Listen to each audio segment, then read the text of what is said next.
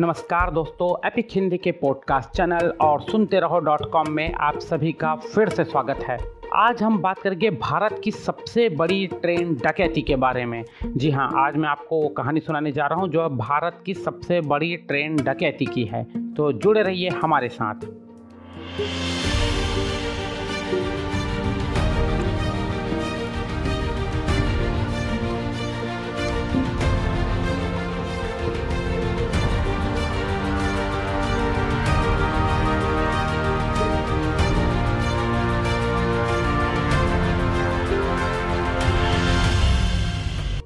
भारत की सबसे बड़ी ट्रेन डकैती, the great train robbery 2016 Tamil Nadu. 342 crore के कटे मैले नोट, लेकिन उपयोग के लायक, जिन्हें तमिलनाडु के सेलम स्टेशन से सेलम एक्सप्रेस में लकड़ी के डब्बे में भरकर रख दिया गया था। इसके बाद रिज़र्व बैंक के अफसरों ने ताले पर मोहर लगाई और बगल वाले डिब्बे में 18 पुलिसकर्मी अपने सहायक कमांडेंट के साथ हथियार लेकर बैठ गए।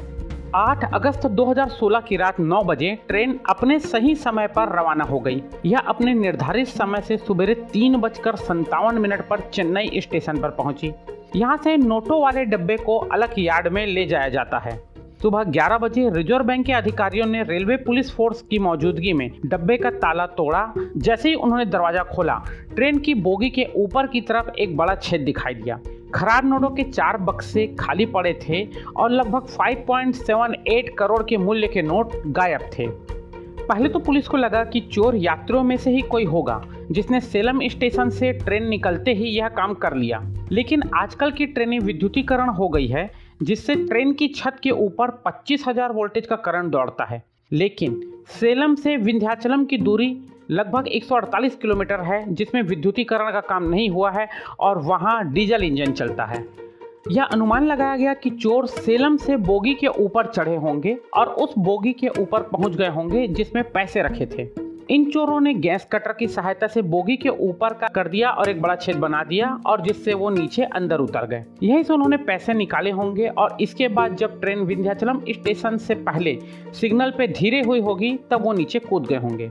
अन्यथा जब ट्रेन उड़ता चल स्टेशन पर रुकी होगी, तब डीजल इंडियन विद्युतीकरण वाले इंजन में बदलते हैं, तब चोर वहाँ से भाग गए होंगे।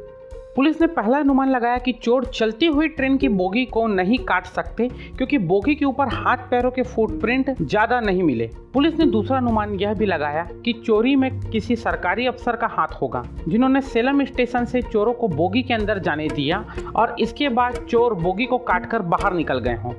रास्ते में पड़ने वाले सभी स्टेशनों के सीसीटीवी खंगालने के बाद और 2000 रेलवे पुलिस कर्मी, रेलवे कर्मचारी, पार्सल विभाग के कर्मचारी से पूछताछ के बाद सीबीसीआईडी को कुछ पुख्ता सबूत नहीं मिले। इसके बाद उन्होंने सेलम विल्लुपुरम और विंध्याचलम स्टेशन के आसपास सभी मोबाइल नंबरों की जाँच पड़ताल करना शुरू कर दी। इनमें से 100 नंबर चालू थे, जबकि 11 नंबर ऐसे थे, जिनमें विंध्याचलम से विल्लुपुरम स्टेशन तक बात भी हुई थी। इसी के आधार पर पुलिस ने विंध्याचलम और विल्लुपुरम ज़िले के सभी टोल प्लाजा पर सीसीटीवी फुटेज देखे, जिनमें से संदिग्ध व्यक्तियों या उनके कारों का नंबर मिल सके। नासा ने भी चोरी करने वाली दिन की सारी तस्वीरें उपलब्ध कराई, जिससे जाँच टीम को काफ़ी मदद मिली। अंत में पता लगा कि जो पाँच लोग फरार हैं, वह मध्य प्रदेश के एक ही इलाके के रहने वाले हैं और कुख्यात गैंग के हिस्सेदार भी हैं। तो दोस्तों, ये थी कहानी। भारत की सबसे बड़ी ट्रेन डकैती, the great train robbery 2016 Tamil Nadu की कहानी। ऐसे ही रोचक जानकारियों के लिए हमारे साथ जुड़े रहिए एपिक हिंदी के पॉडकास्ट चैनल के साथ, या आप विज़िट कर सकते हैं डब्ल्यू तब तक के लिए गुड बाय